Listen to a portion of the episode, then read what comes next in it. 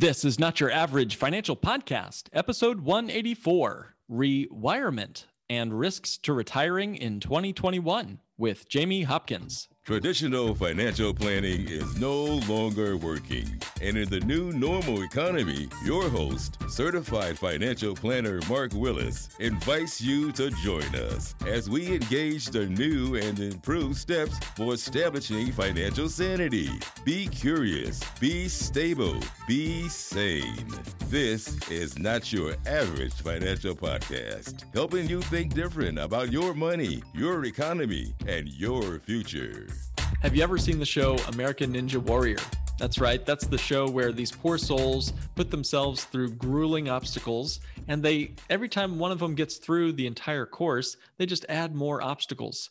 Uh, so it just gets longer and longer and more bloated as it goes. And these incredible athletes are pushing themselves to the limit, and they're just being faced with more and more risk. In fact, I think as of my last review of the show, there were 18 I think 18 different obstacles. Two of them were underwater. One's probably f- facing off with a real live dragon in outer space. You know what I mean? This is just an incredible feat of human capacity, this show. Uh, but we're not that far uh, removed from the show when it comes to retirement. That's right. According to my guest today, there are over 25 different risks or obstacles you have to face, like an American Ninja Warrior in your retirement. For example, you have to plan a finite amount of money to last over an uncertain amount of time.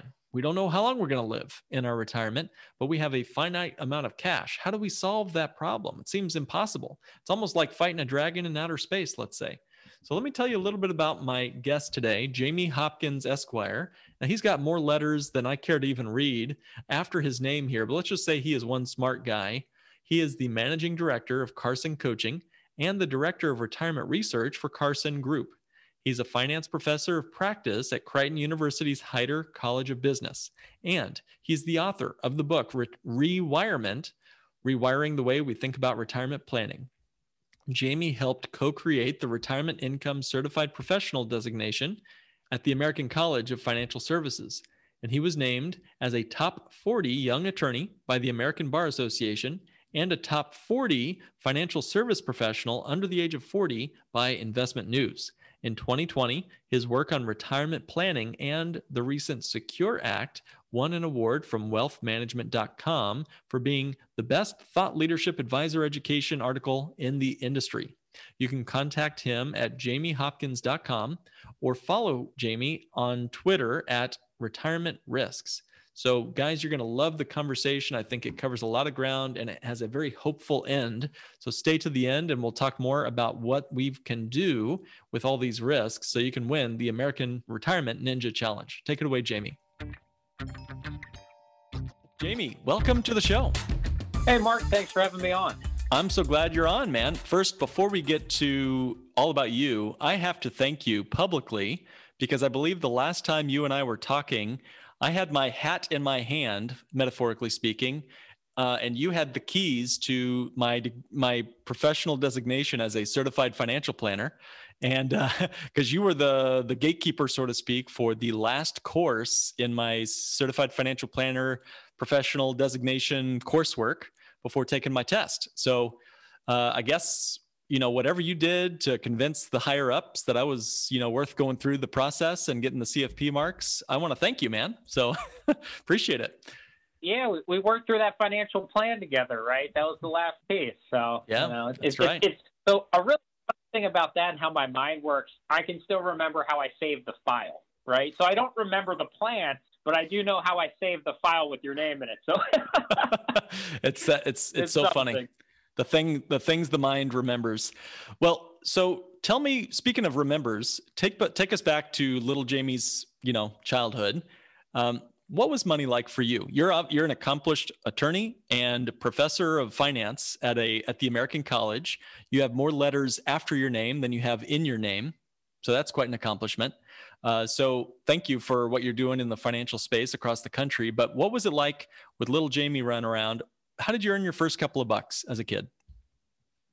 Yeah, it's a, a great story. So, I mean, honestly, my first job was uh, with my mom's company at that point. Um, and it, my first experience though is, is kind of influential for the rest of my life. So my dad passed away when I was eight years old, and I only recently kind of started telling this story around money. But um, neither one of my parents graduated from college. My dad did construction, roofing, gutters, fascia, siding, all stuff up high on the ladder, and uh, they ran a small business with my mom. And he passed away when I was eight, and uh, fell off a, a job site and was gone.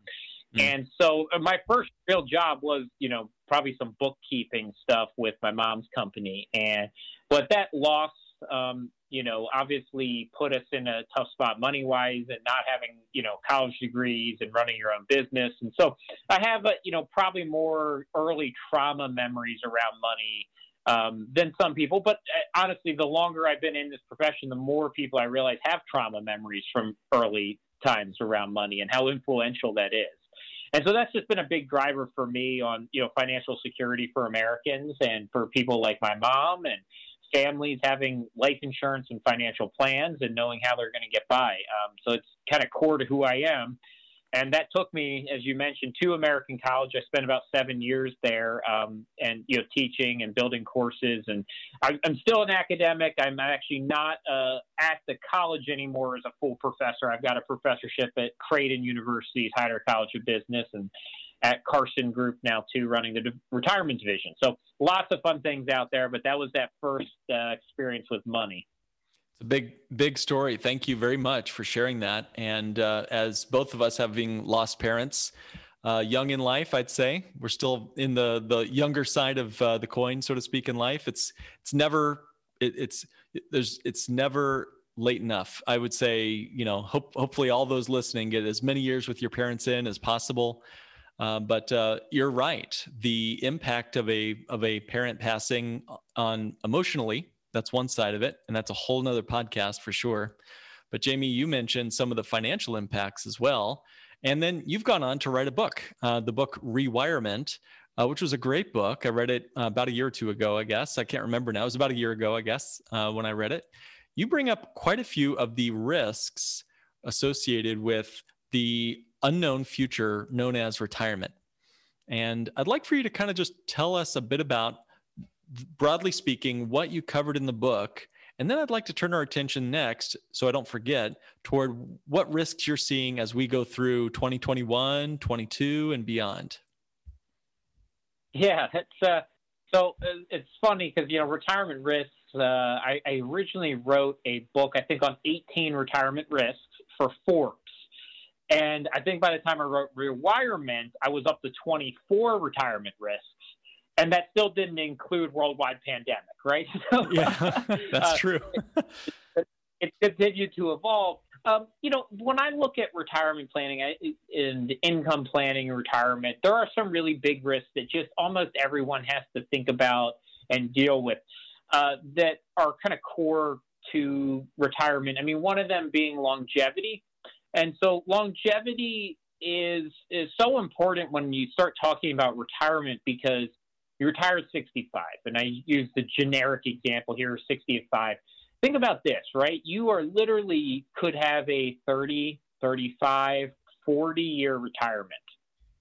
That means that your planning horizon is longer, right, than somebody who is being born today to plan for college, right? Wow. Yeah. and it, you think about that and you're like, wow, like, and, and that is honestly, the single hardest thing about retirement is that we have to plan for a certain amount of money over an uncertain period of time. If I knew your retirement was going to be 15 years, three months, and two days long, we could come up with a plan. But I don't know if it's going to be a day, you know, 10,000 days, 30,000 days. And so that really challenges any type of planning with an unknown time horizon. Uh, you know, obviously you can get into further things, you know, like, you know, inflation risk is a big one that's a great tie to today um, because it's a good conversation. Public policy risk, uh, is, I think, is, uh, you know, something I've covered in the book, and it's one of those things we can't control very well. So it's a true risk. We can do some things to plan for it, um, but I can't really control it, right? Laws change, administrations change. I can go vote, but honestly, that I can't control all of it right. with a single vote.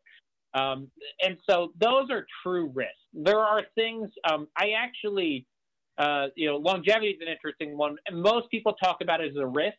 Um, I still use that terminology because people uh, associate it with a risk. I, fundamentally, I realize it's not a risk. Um, it's a risk exacerbator. Um, it makes all these other risks worse, but actually longevity is a great thing. I want to live as long as possible, right? So yeah. in and of itself, it's not a risk, but it increases healthcare risk and inflation risk and, you know, running out of, you know, money, right? The, the likelihood you outlive your own portfolio. It increases other risks. So it is, uh, you know, something we need to deal with, but in and of itself is actually a good thing. Well, that's true. Birthday candles, I'll take as many as I can, but you're exactly right. It exposes us or exacerbates us to every other risk out there. You brought up some that I'd never heard of before. Tell me what you meant by uh, unexpected financial responsibility. That, I don't know if you recall, but um, was one of the risks you mentioned in your book. What did you mean by that? What sort of un- unexpected financial responsibilities come up in retirement? Yeah, and, and that one I often focus on the family side. That's the clearest one you can drive to. And today we we, we have people right around retirement that are feeling it on both sides. So at, at one point, you know, I say if you go back to the 90s, it was more likely that you would get this parent coming back who you'd provide some informal long-term caregiving for, and that became this unexpected financial burden. Even though, like culturally, it's it might felt like the right thing to do to provide the care, but you weren't thinking, oh, I'm going to have an additional five to eight thousand dollars out of pocket, or I have to leave the workforce, um, which was happening to a lot of women that were becoming these caregivers. It became a really big burden there financially on the next generation. Now today we actually have both sides. So we have people in their 50s and 60s that are now taking care of parents who need long-term care and having kids graduate college or in their 30s losing jobs perhaps or just you know not wanting to buy a house and they're coming back in and they're providing some support there. So there are, you know, and then all of a sudden, right, you're strapped on both sides. You thought, I'm going to send my kids to college, they're going to go get a job, they're going to leave, and then they move back in at home. Then you thought, well, at least my parents, right, they're living independently in Florida. One of them has a fall or has a stroke, and they come back, and all of a sudden you're providing care on both sides. Now, that could delay your own retirement. It could deplete funds that you were going to use. So that's a big one. And, uh, you know, I think culturally that's okay. It's okay to actually help on both of those, but what does that do for our own future too? You know, I'm thinking even more about what you're saying. And as we live longer and our parents live longer and our children also are taking longer to leave the nest because they're expecting maybe even to to get a later start in life. You're right. It's kind of that sandwiching uh, between you, between these other two generations that need to rely on you, that's a lot of pressure for the income earner in the household, coupled with your own longevity. I mean, you described some numbers earlier. I was thinking, I was like, wow, they, it's possible that I could actually be retired for longer than I work. I mean, my career mm-hmm. could be mm-hmm. shorter than my retirement. That's unbelievable. Can you imagine going 40 years without a paycheck. Uh, that that believe that just blows my mind. So we will get to some solutions that you've uh, offered and recommend and strategies that you mention in your articles and your books.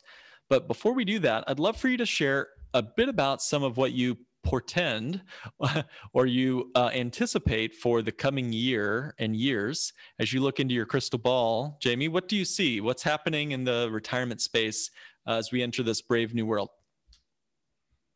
Yeah, so um, let me uh, tie. I'll, I'll, start with something that ties back to some of that, and it's the conversations about lifetime income and pensions, and that's going to become a more important conversation in the next five years than it's been for the last five years. And the reason is, you know, we're, you know, we're entering this time period where soon our retirees will start retiring without most of them relying on pensions. There's still a lot that do today, right around the 65 to 70. But that break starts to occur because in the 90s and 80s, pensions started already in early 90s to fade away. And you know, that's been the core of our retirement system is pensions and social security. And that's creating that paycheck that we mentioned about in retirement when we don't earn it anymore. And we're going to put this onus, which has been culturally and societally a movement, which is putting the onus on retirement and retirement income and savings on the individual, right? We've shifted from pensions and government to individual responsibility here. The problem with that is it's kind of a giant you know societal experiment. We don't know if it actually works yet.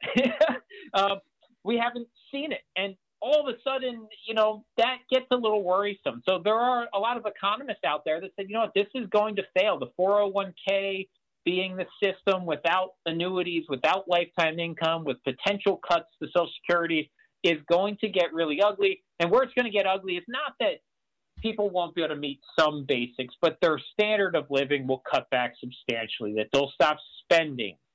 Um, people are actually better than we give them credit for for adjusting to, you know, uh, pullbacks in income. They cut their lifestyle back. We do. We're we're better at that than we get credit for. Um, but that doesn't mean we created a good life for people. We just have a bunch of people that can't spend, can't do things they want, aren't traveling. You know, um, one of my friends, Dr. Barry Sacks, always said, you know, people start eating cat food and dog food in retirement, right? And that's not really what we want. And, you know, that's true. That's what Americans do today. When they run out of money, they just cut back tremendously. And then the downside of all of that is what happens. We become very reliant on Medicare, on Medicaid. We become reliant on, you know, other systems that are not necessarily the most efficient to, you know, uh, kind of get people through. And so creating better financial literacy and financial independence helps reduce the reliance on government funded programs. So there's this always like mix of how far do we go one way or the other. And I think we probably swung too far one way. This year will be really interesting. We're going to get a really, really bad Social Security Trust Fund report this summer. Okay. And, I, and I've been trying to talk about this ahead of time because it's going to feel scary. It's not a surprise. What happened in 2020? We had 20 million Americans close out the end of the year without jobs, which means they're not paying Social Security taxes, which means the system's not being funded.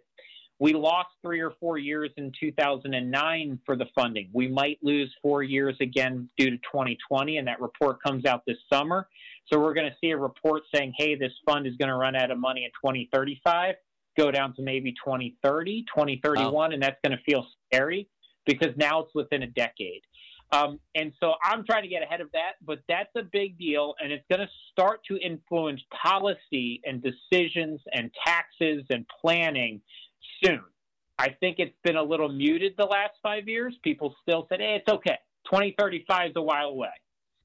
Well, five years later, and then we lose five years, it's a lot closer. Right. What a difference one year makes when you lose five. Um, incredible. what what what other? I mean, yes, you're right. Uh, and in fact, that's part of what I guess is is prompting the Boston College Center for Retirement Research to mention that basically half of all Americans won't be able to keep their current standard of living in retirement. I, I assume a part of their assumptions are this underfunded Social Security system. What happens? I mean, what ha- so paint the picture of 2030 or, or 2031 are we going to just not have social security? Is it going to just be a muted number? Are we just not going to get a COLA? Or, or just describe what do you see happening once we truly run out of uh, the, the the funds? Yeah, and uh, I'll, I'll, take a half step back and we'll get there. The first part is just to express how important Social Security is for retirement in this country. It is actually lost on a lot of people because it's been around. Basically, everyone who's alive today, right, that was in a workforce is paid into Social Security. They've been a part of it. They've experienced it, and it covers almost everyone. It's like 96% of the workforce now pays into Social Security. It's everyone. It's the probably the single most efficient financial instrument that's ever been built. For all the problems with it, it is incredibly efficient. It runs with less than a 1% overhead cost. Think about a company that could run with less than 1% overhead cost. They don't exist, which means it beats out all the comparable products that are out there in the annuity world. It always does. Every analysis is ever done says, hey, it's better. It doesn't have this built in overhead when you look at Americans, right, you mentioned that half number, right? More than half of Americans, right? It's almost two thirds, it's a little over 60%. More than half of their income comes from Social Security in retirement. For one third of Americans, it is over 90% of their income comes from wow. Social Security. So say, hey, Social Security could go away. That's true if you're okay with more than half the country being completely destitute in retirement, not being able to meet their rent, their food, their medical. Well, what would that do? That would actually collapse the economy. so, like, we actually don't have a system that's set up for Social Security to go away. Could you rename it? Could you change it? Absolutely. We're on a trajectory, and essentially we're there now. But we're on a trajectory where Social Security, with the current funding level, with the number of people we have in the workforce, with the number of retirees we're going to have, the current system won't keep it funded. In essence, it's a math problem, though. We take in money, we pay out money. It's fairly simple on that side. We can do one of two things we can increase the money coming in, or we can decrease the money going out. That's it. Um, there's not a whole lot else to it. It's already the most efficient system in existence, right? There's no research and development. There's no marketing and sales, right? Like mm-hmm. it, it's a very simple system that provides lifetime income to people based on kind of you know having almost everyone as part of it. So it's very efficient. Um, where what happens when the funds run out is by law, we essentially cut back to the amount of money that's coming in based off payroll taxes. So about 78% of promised benefits to 75% would be able to be paid based off what would be coming in under the current system for the foreseeable future, next 60 to 80 years. So, um, can we meet three quarters of the payments? Yes. That's by law what happens if we get to that point where we have less money coming in than going out and the funds are depleted. So what's ahead of us right now is, you know, we've got President Biden just came in office on the 20, 20th of January. We've got part of his tax proposal when he ran for office was fixed Social Security funding. He ran on a proposal that would add Social Security tax, you know, taxes back on at four hundred thousand dollars and over. So between taxable wage base, which is right around one forty three ish in twenty twenty one, and $400,000 of income, you wouldn't pay anything into Social Security. Once you get $401,000, right, you would start paying Social Security taxes again. You wouldn't accumulate nor benefits, but essentially it's funding the system. Um, his all of the plans that have been floated that he's talked about, some people have done analysis. That's the single biggest tax of all the policies talked about. So when people say, "Hey, there's a tax increase," eh, there would be, but it, the the provision is funding Social Security. If you're going to get very honest about it, but also remember, Social Security is our single biggest tax as it exists today, right? From a revenue pers- perspective, it is our single biggest funding uh, program in existence. It's not military. A lot of people always say, "Well, you know how much money we spend on military." Military is not even close to what we spend on Social Security and Medicare. Mm. Those are our largest two government programs in existence. Fascinating. So, a lot of pieces, but that is where we are right now. wow. Well, it's it it's so it's an anathema to me that it's the most efficient system, and yet it's about to go broke. I don't get that. But um, you're exactly right. Um, you're exactly right. It's it undeniably is a fundamental uh, need. Back to Parkinson's law, you know, a, a luxury that's once enjoyed becomes a necessity. Uh, and thankfully, we don't have destitute people on the streets of this country. It's a, it's something I think we can all be proud of as a, as uh, Americans. Uh, and yet, we fundamentally have to do something before the car hits the tree in nine, ten years now. Yeah. So, what else do you see coming um, as as you look into the the near future, Jamie, with all the changes in regulations and more? Yeah, um, you know, I, I, think that's a that's a big one, and you, you kind of brought up also why. Well, why is because it hasn't been updated since 1980. So if I didn't update my software on my computer mm. since 1980, it also yeah. wouldn't work very well. That's a good point. We're living um, longer. Yeah, that's a good. Yeah, okay. Yeah, that makes great sense. It has not been updated since since 1980. That's a surprise. Yep. Um, and another big thing, and tied to more of a macro issue, is actually the return assumptions inside of it um, you know, going back to early 1980s, we had 16, 17 percent, uh, you know, CD and interest rates, and this has been a long-term thing coming, right? But interest rates have been coming down worldwide for 40 years. Um, it's not last year, it's not this year, and we're essentially sitting at most developed countries at as close to zero as we can get from any real rates. It's not just here; it's you know Germany, it's Japan, Um, China is a little bit higher. Um, they're they're paying a little bit higher rates, um, but the, most of the developed countries have got there. That puts pressure on a lot of things. So it's putting pressure on retirees on how they invest, on how they save. We're seeing some data that's suggesting it's actually putting more retirees into higher equity positions, whether good or bad, but it's changing behavior as we're sitting with very low rates. Um, the Fed has come out and said, hey, look, long term, we want to get to 2% inflation. Well, remember the last 100 years were about 3.3. And mm. the Fed is saying we want to get back to 2 long term. Fed doesn't see us going back to old inflation rates, much lower, much lower interest rates projected out in the future. So that's going to drive a lot of like macroeconomic assumptions um, on funding of programs, returns people can get. So that's big. Uh, I think that this year is going to be mostly driven around uh, what we're going to see from uh, you know, administrative rulemaking, executive orders, um, and we'll also see some type of tax proposal here at some point this year. Um, what gets done, I don't know yet. You know, this is in the that's the public policy risk. There's a lot of things Biden ran on. There's some talks about really modifying the 401k system, moving away from kind of the salary deferral to reduce your adjusted gross income and moving to a credit based system. Well, that's a really interesting thing um, and, and could get some attention and maybe move forward but it would change a lot of the planning. So I, I, know some of the listeners, right? You're higher income, you've got real estate, you've got other investments, and all of a sudden it might be, well, we want to set up 401ks or we want to leverage 401ks in different ways using more after tax money, using more Roth money. And there's been conversations about actually moving long term capital gains rates up to 39.6%. Going to, you know, and there was a time when long term capital gains rates were higher. Um, I, I think that's an unpopular stance today, but it's for people with a million plus of income. So again, higher net worth people seeing higher capital gains rate, and then what savings and investing behavior does that change is a really interesting conversation. But these are things that Biden ran on during his, uh, you know, uh, presidential campaign. I do think this is an important. I, I, presented earlier before we shot this about 800 financial advisors were on a, a, presentation I did, and I made the comment that Biden, at least the Biden that ran for office, was a moderate candidate when it comes to economics.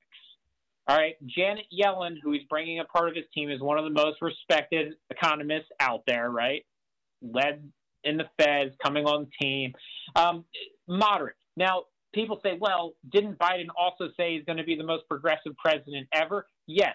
The last election was more about social issues than ec- economic. If you actually take the Biden tax plan that was presented throughout his campaign, would have been a tax cut compared to 2017 tax laws. So, you know, it's kind of in between where we were four years ago and where we are today. To me, that's fairly moderate total policies, you can have a different conversation. But from an economic standpoint, um, tax policy, fairly moderate um, in the grand scheme of things. So, policy risk is something that you hear a lot about, and especially after COVID 19. Um, which we, you know, have as of this recording are still in the midst of a rollout of the vaccine and more. Inflation is a conversation a lot of my clients are having. Do you see inflation running amok in the years to come? Uh, I, I, I do not see inflation running amok in years to come. Um, will we see higher inflation? Probably. I mean, that's the goal, right? I mean, it's actually the goal. So when people are like, "Oh, is inflation going to increase?" Well, the Fed's goal is to get inflation higher. right? It's a mm-hmm. stated goal. Now they have stated that jobs are first, inflation second. They're focused on that too. Um, you can argue, right? You know, going into January, I think we saw core inflation maybe rise above two. Um, still CPI based inflation numbers mostly below 2%. And, you know, certain, and inflation's a funny thing because it's not, it, it all depends on what metric you want to look at inflation through, right. what lens. Yeah. Yeah.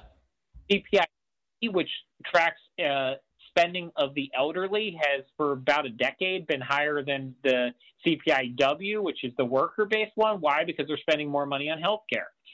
College education inflation was much, much higher. So when you think about parents their inflation costs actually were going up higher than other things. Now, right, we're recording this on iPhones and computers and TVs. Well, all that stuff is cheaper than it was a decade ago. It's had deflation honestly, this year, 2020, what we see with huge deflation? Oil, gas, I mean, just plummeted in prices. I mean, literally at one point, right, we were down 60 something percent and over a year.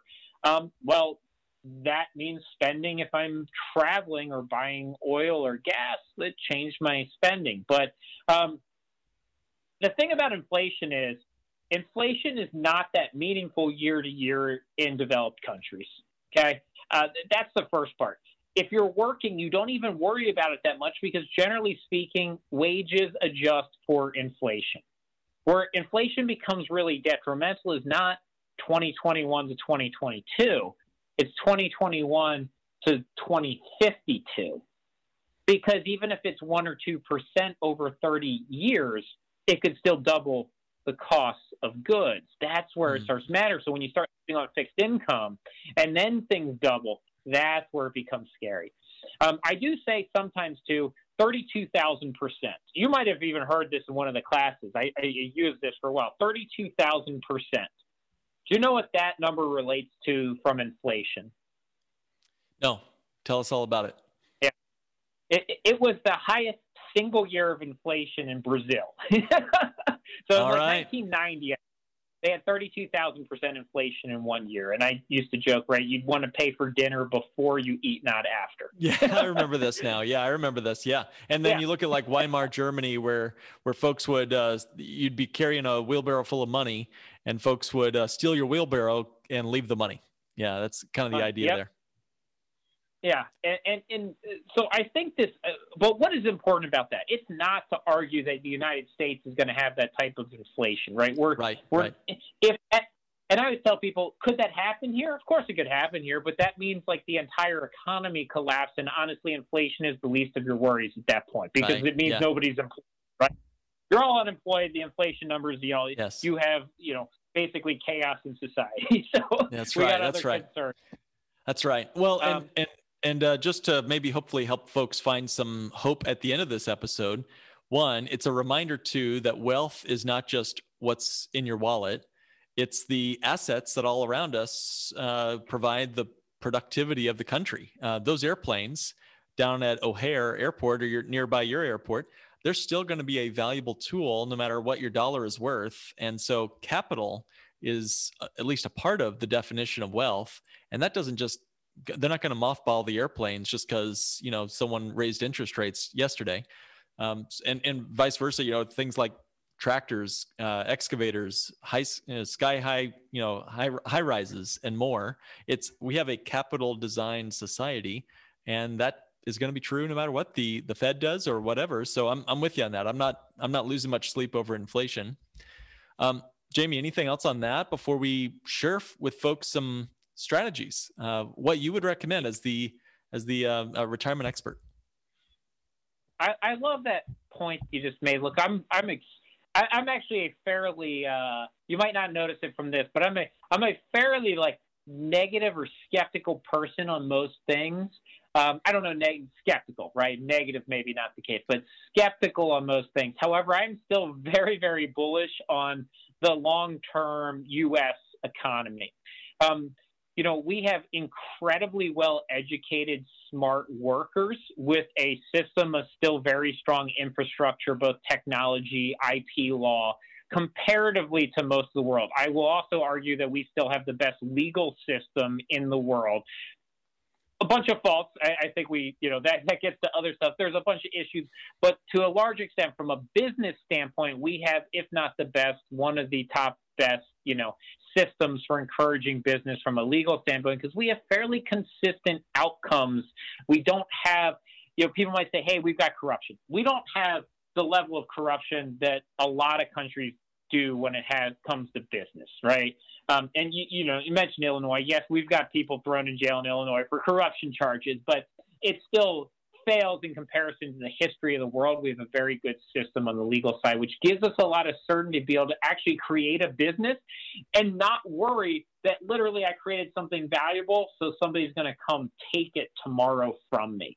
Um, and, and, that's unique in the history of the world. There's not a lot of countries that have had that security, and that you know, um, there was actually an old book that talked about that. I think Japan did a review of the U.S. and said that that's one of the strongest things mm. about our system that most of the other world didn't experience. So we've got very good protections there. So that makes me very bullish on long-term outcome of our economy. Uh, very strong.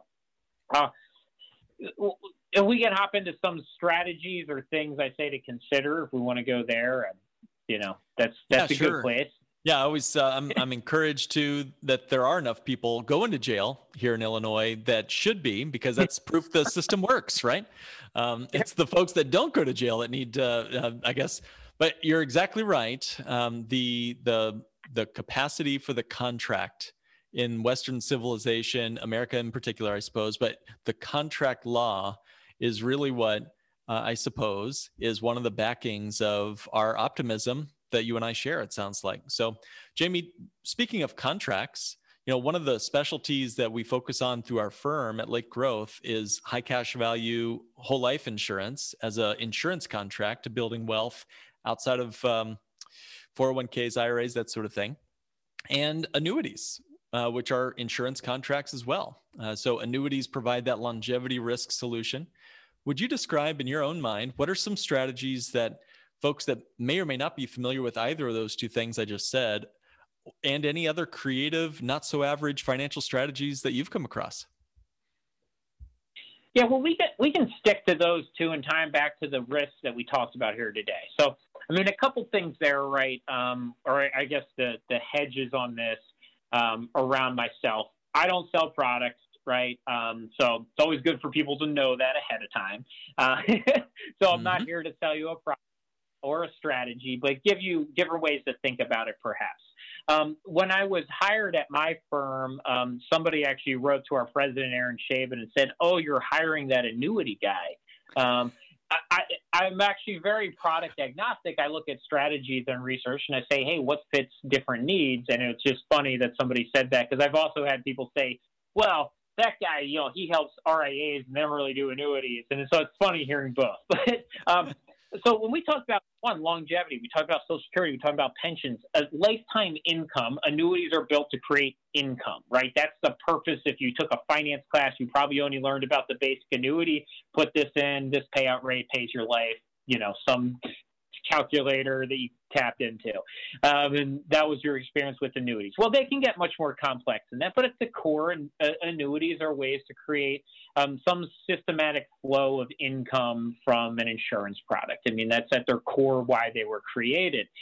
And when you think about longevity, there's only a couple ways to create lifetime income, annuities being one of them. So if that's one of your goals that you're worried about how long you're going to live, you want some secure level of paychecks coming in, um, look at annuities. They can fill into that role. Now, annuities can be used in a lot of different ways. I've talked about this uh, particular strategy a lot. Is thinking about right your fixed income. So that's your bonds, your CDs, those those things we've talked about already. Low interest rates. Um, consider fixed income as a total asset class and include certain types of annuities in there. So sometimes you might say, hey, I want this X amount of return from this dollar without downside risk in the market. And can I get a better return using a fixed index annuity product for that time period than I can getting using a bond ladder today? And the, the, answer a lot of times is yes, right? And it's totally, I don't care what you call the product, it's product agnostic. It's just what is my return for the same level of risk? Um, and there's great research. Roger, Roger Ibbotson's uh, probably been the leader in that particular example of replacing bonds with or CDs with an annuity for that level of risk and return. So I often tell advisors to consider that. So then you mentioned also life insurance. Life insurance is, you know, I, I think at its core, right? What's the purpose of life insurance? It's essentially to ensure the loss of income at some point. However, life insurance has a second feature, at least whole life, permanent life, can have, right, a, a tax advantage in essence, uh, you know savings component to it or investing component, um, depending on the type of policy. And that can be used strategically. It's a good you know, it's a strong value proposition that doesn't isn't there with every other type of uh, product strategy. Um, there's been nice research kind of in multiple different areas on life insurances. One, actually paying life insurance can be viewed as a as a way to create forced or automatic savings, which from a behavioral standpoint has some benefits like buying a house. Um, you can have the death benefit, which is great protecting family, going back to story about losing my father at a young age. And then, you know, you can also create uh, some tax diversification that's probably where we get to uh, when thinking about where public policy risk is today. Having after tax money, having long term capital style money, having pre tax salary deferred money, having money in a Roth account, having money in an annuity that might be deferred, or life insurance policy. So, you know, could laws change and change annuity taxation? Sure. Could it not change, though, and leave life insurance alone? Yeah, Possibly. Could Roth change?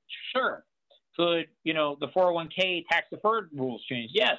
So what we mean by tax diversification is I don't know where any of this public policy is going. Um, we can't predict that. And so what we do is we diversify like we would anywhere else. And if I have money in different buckets, different investments, different strategies, I am reducing the risk that a single public policy change would you know, change the tax implications across the board for me. So most people, I just ask them this though. Um, then there's a book you might have it. I've got it somewhere behind me too. Power of Zero. Oh yeah, back there mm-hmm. somewhere on the right. Um, uh, it's in here somewhere. I don't know where it is, but um, you know, an, an argument there is: Do you think tax rates are going up? If you believe tax rates are going up, don't have your money in taxable stuff. Get it away from taxable things, right? Move it to life insurance, move it to Roth, move it to after tax. Get it away from rising tax rates. So if you believe that, then act upon your beliefs. If you think your tax rates are going down in the future, fine, then act in accordance with that. But in the same level, do you know which way they're going? Most people would say, well, I don't really know. I'm, I'm taking educated, right, guess. Well, then let's diversify that risk have a little bit of money, it's okay if tax rates go down. Have a little bit of money, it's okay if tax rates go up. And that's tax diversification at its core. Um, I, I, think most people today believe that tax rates are going up. So, um, however, I would probably tell you if we went back to 2010 and I asked people, do you think tax rates will go up between now and 2020? Everyone would have said, of course, tax rates are going up. And actually, tax rates went down from 2010 to 2020. so the, the um, mystery of policy. yeah, fascinating. You're right. Uh, uh, what's the old quote? Um, uh, prediction is very difficult, especially when it involves the future. Something like that. Yep. Uh, so, Jamie, this is fantastic. I know you've got to go. Uh, thank you for your time today. This is awesome. Uh, it does feel like we're peering into the future when we talk with you. So, thank you so much for all you do um, not just for um, today in our audience, but for the advisors around the country and the people that you're serving. Uh, literally helping folks meet their financial goals and objectives without having to sit behind a desk and do advisory work. You are advising in many ways. Um, speaking of, we can find you at, let's see, jamiehopkins.com. Jamie, that's J A M I E Hopkins.com. Or you guys can follow Jamie at Retirement Risks on Twitter. Uh, and we both agreed that that's a great handle on Twitter, worth probably a couple, at least a couple bucks, you know, if you ever decide to sell the handle, I guess. So, uh, Jamie, thank you. Any final words of wisdom for our audience today? Uh, the final word of wisdom is just, you know, eh, be proactive on your planning, right? Nobody's going to take care of your financial planning for you. You need to, so be proactive, get a plan in place. And that's what it starts with. What do you want to accomplish and engage in the planning? Love it. Jamie, thanks for all you do. Have a great rest of your day. Thank you. You too. Take care. All right. Thanks for being on the show. Boy, we just had a ton of fun. It was a great privilege to get to chat with Jamie. And as always, he brought it. He brought it. You could tell. I won't spend too much time wrapping up here, but I did want to touch on a few key pieces. You know, he brought he brought up how we've moved from putting the burden of income in retirement from pensions uh, to the 401k, where now it's you and me as the sole provider of our unsecure future. He referred to the 401k as a giant societal experiment.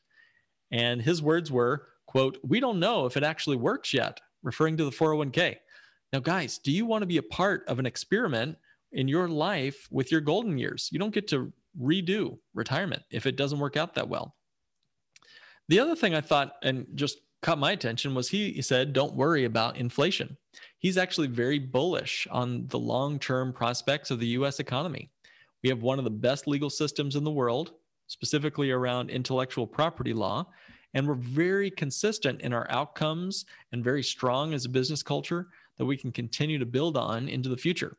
While, you know, he says, and I agree, our government is not perfect, uh, we don't have a lot of corruption like other countries might have. And contract law is what backs that optimism in this country. So I believe that there's some reason for hope. And finally, he mentions that annuities, of all things in the financial universe, are built and designed specifically to create income. And under that basic contract law, it builds on the strength of Western civilization. Now, guys, I don't care what you call a product, annuity, or whatever else. I just care what it does. If it does what I want it to do, call it whatever you want. So that was some of my takeaways. What were your takeaways? I'd love to know. Meet me on our Not Your Average financial community and tell me all about it. Tell me what you thought of this episode. And maybe you can even meet Jamie and other people who are contributing to our show. You can go to notyouravage.mn.co. That's notyouravage.mn.co. Become a regular contributor. Join the revolution. Uh, don't just passively listen to our show. We're ready to make it yours. So, guys, thank you for joining me and Jamie and all the rest of us for another episode of Not Your Average Financial Podcast, helping you think and live differently with your money, your economy, and your future. This has been another episode of the Not Your Average Financial Podcast. To join a financial revolution and start thinking different about money, go to www.nyafinancialpodcast.com and click Request a Meeting. The topics presented in this podcast are for general information only and not for the purposes of providing legal, accounting, or investment advice. On such matters, please consult a professional who knows your specific situation.